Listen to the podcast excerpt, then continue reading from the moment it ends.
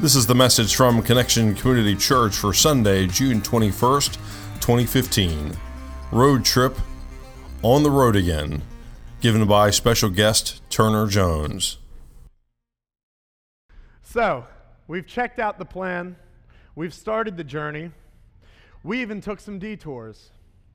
Our journey seems to be almost coming to a close. Actually, though, we've only just begun, as the end of this journey is the start of a whole new one.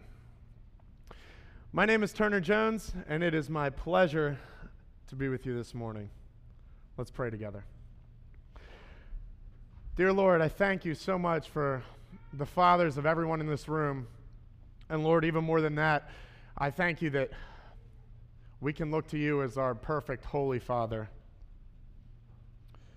I thank you for clearing up this day so that we can have some fun with the car show in the parking lot.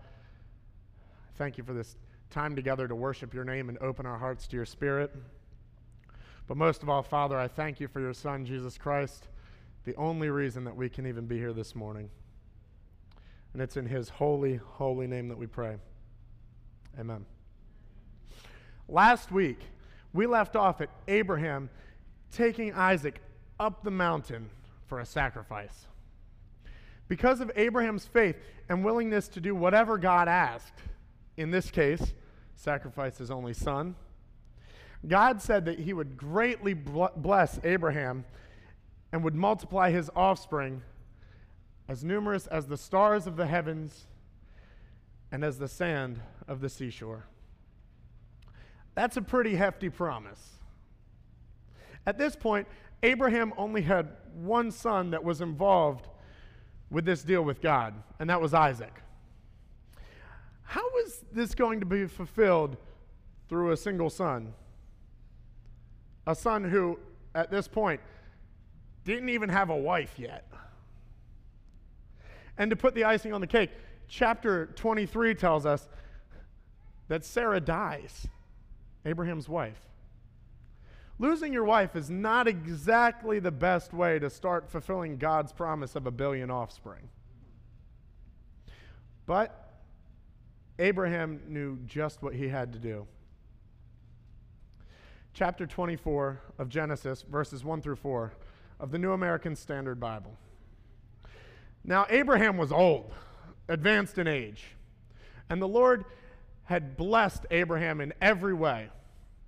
Abraham said to his servant, the oldest of his household, who had charge of all he owned, Please place your hand under my thigh, and I will make you swear by the Lord, the God of heaven and the God of earth, that you shall not take a wife for my son from the daughters of the Canaanites among whom I live, but you will go to my country and to my relatives and take a wife for my son Isaac.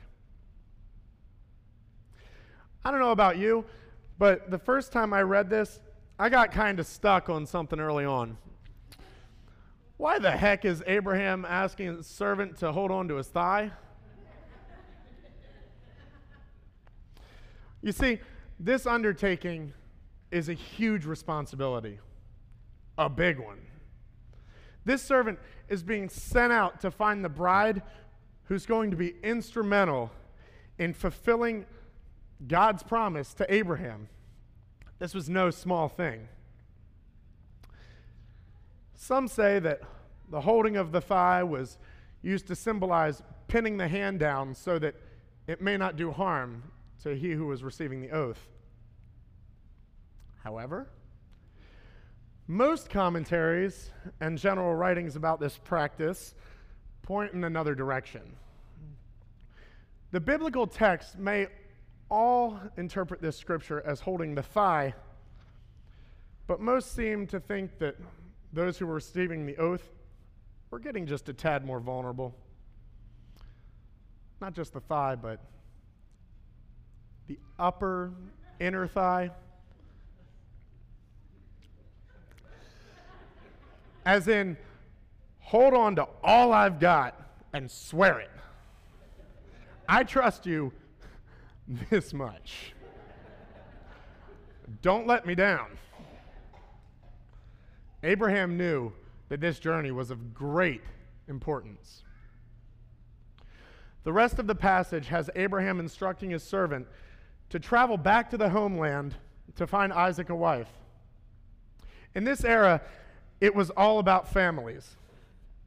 And in this era, they like to keep it all in the family. It's kind of weird and wrong to think about today, but it was a way to make sure that their bloodlines would stay strong and they could grow from inside. Besides that, Abraham knew that his son needed to marry a woman of God, something that he wouldn't be able to find in Canaan where they lived. So, we're on the road again. Verse 10 Then the servant left, taking with him ten of his master's camels, loaded with all kinds of good things from his master. He set out for Aram Naharaim and made his way to the town of Nahor.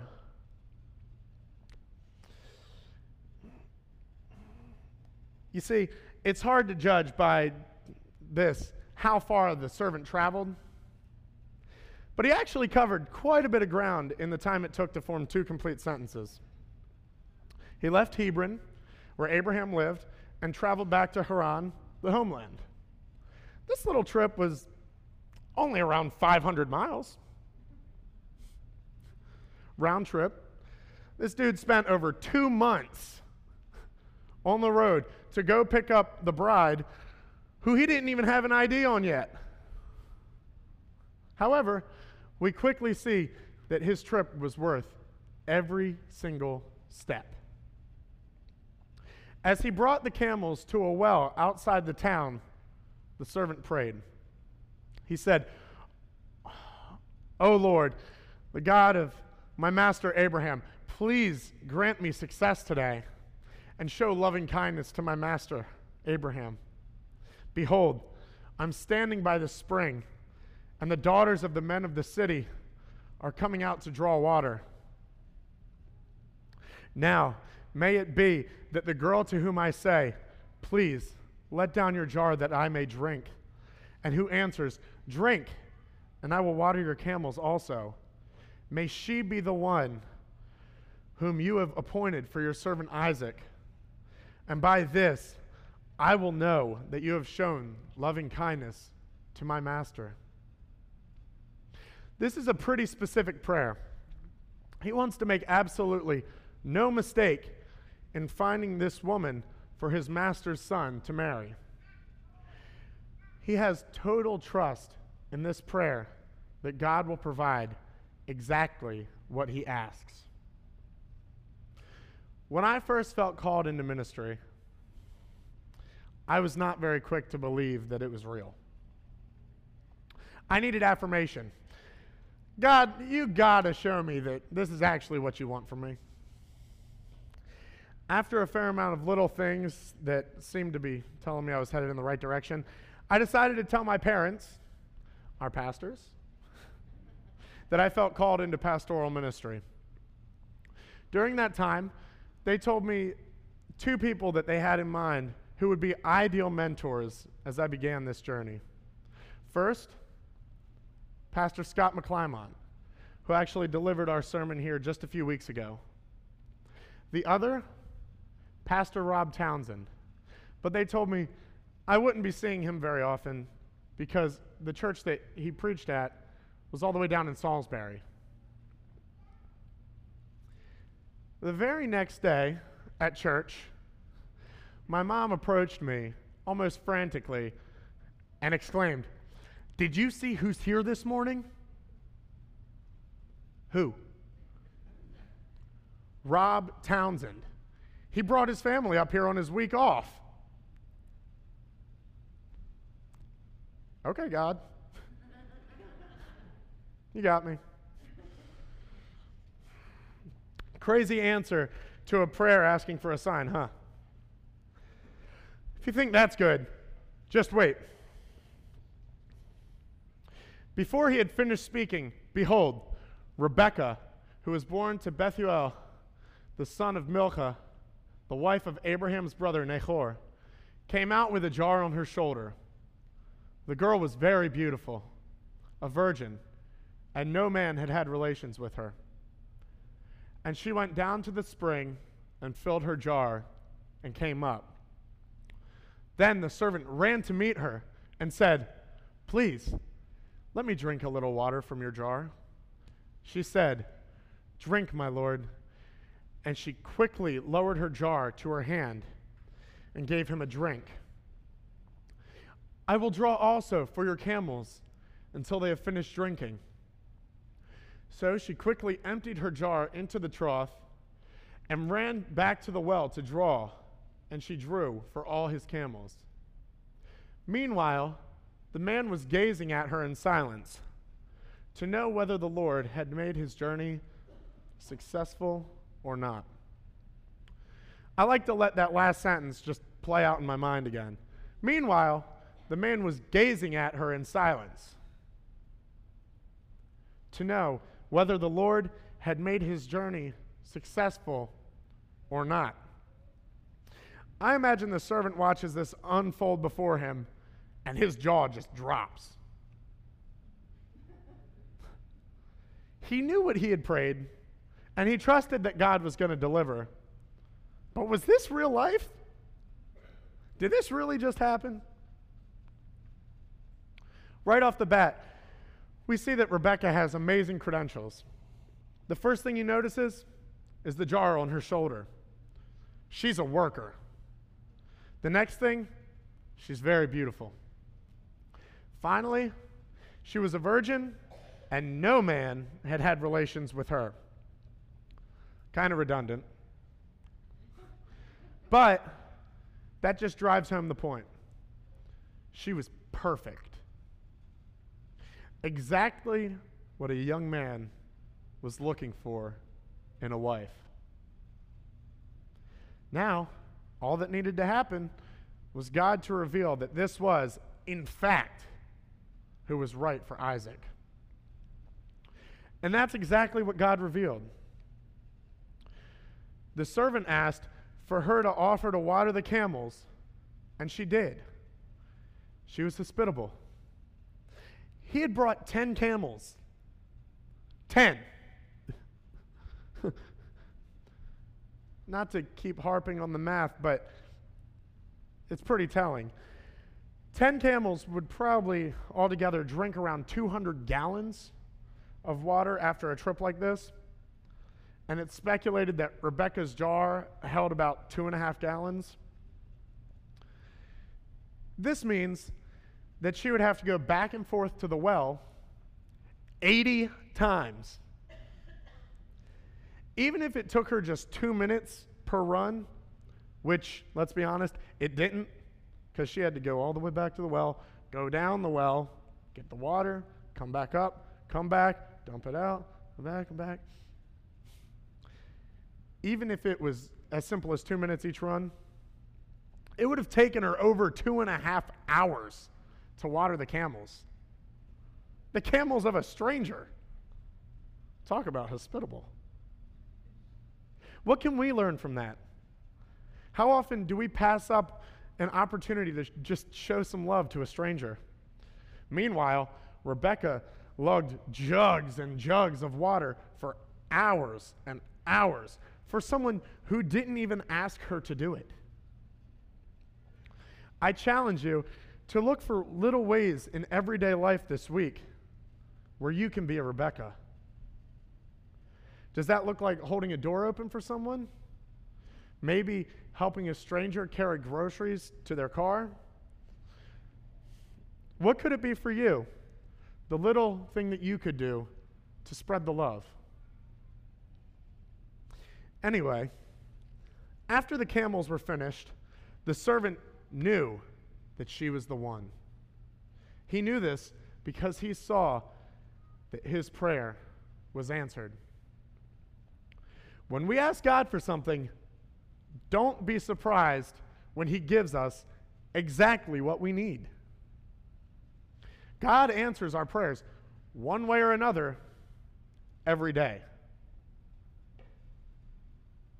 So, once the servant had talked to her family, and she ultimately agreed to journey back and become Isaac's wife, they headed home to Canaan.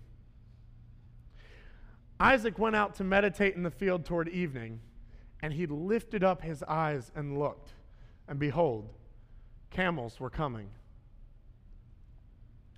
I think this line is about as Hollywood as it gets in Scripture.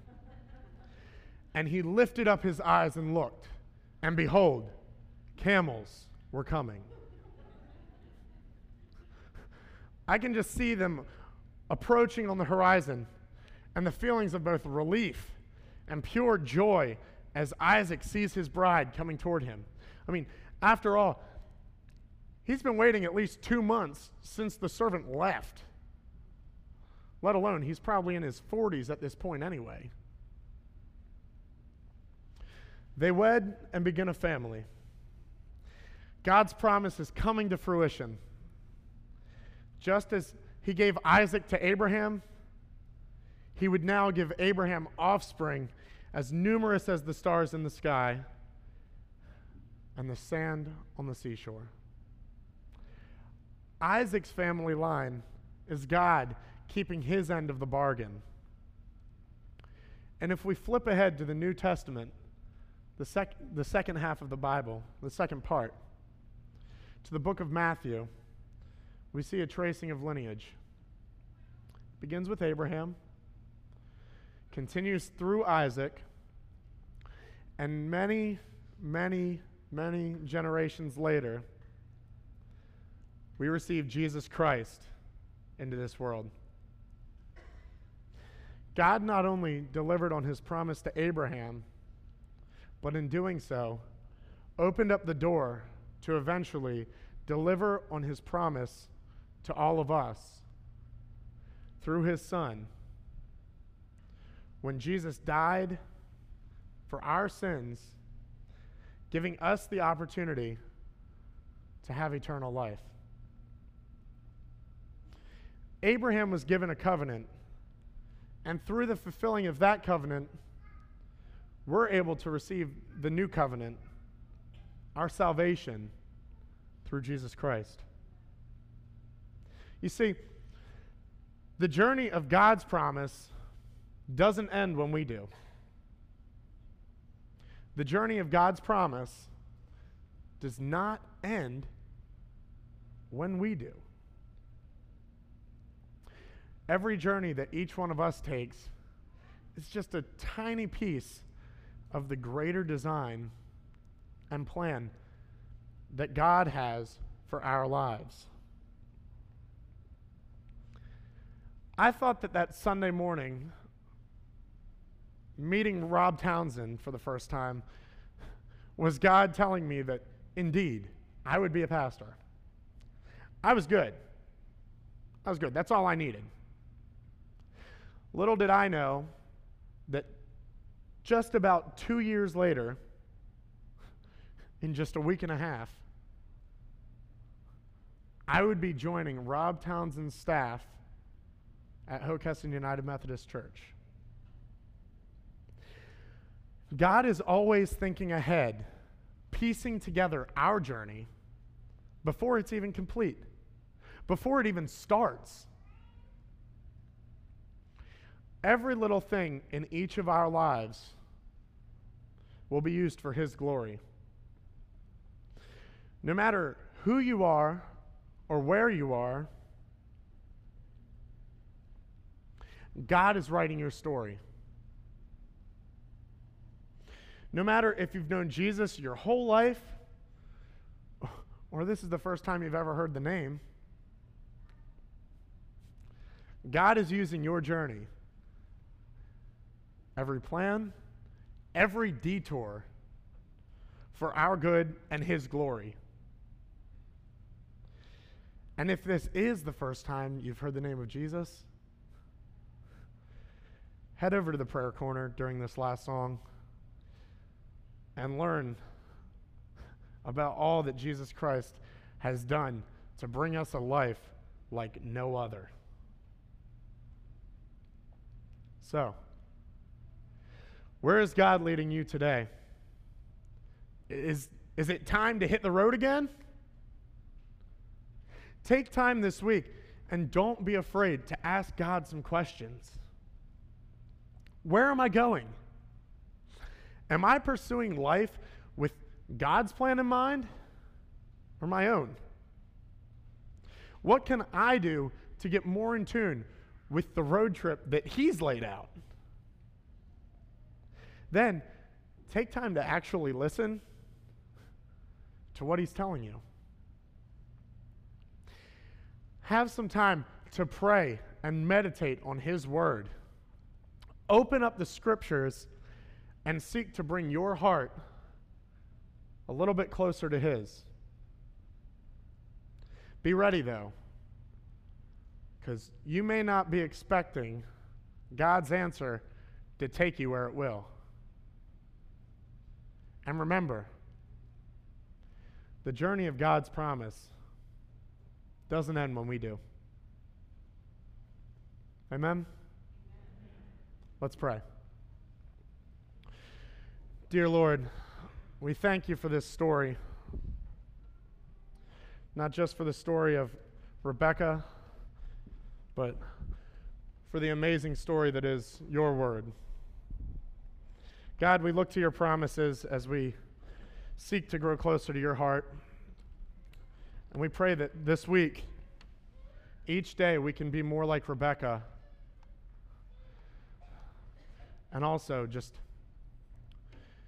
seek to open up to your Holy Spirit that we can follow what your road trip says instead of the map that we've made for ourselves. God, I ask that you'll just open our hearts and break us down that we may hear your spirit this week, Lord.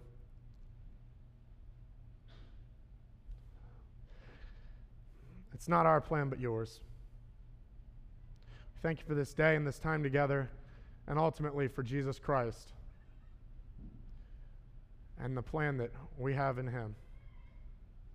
It's in His name that we pray together. Amen.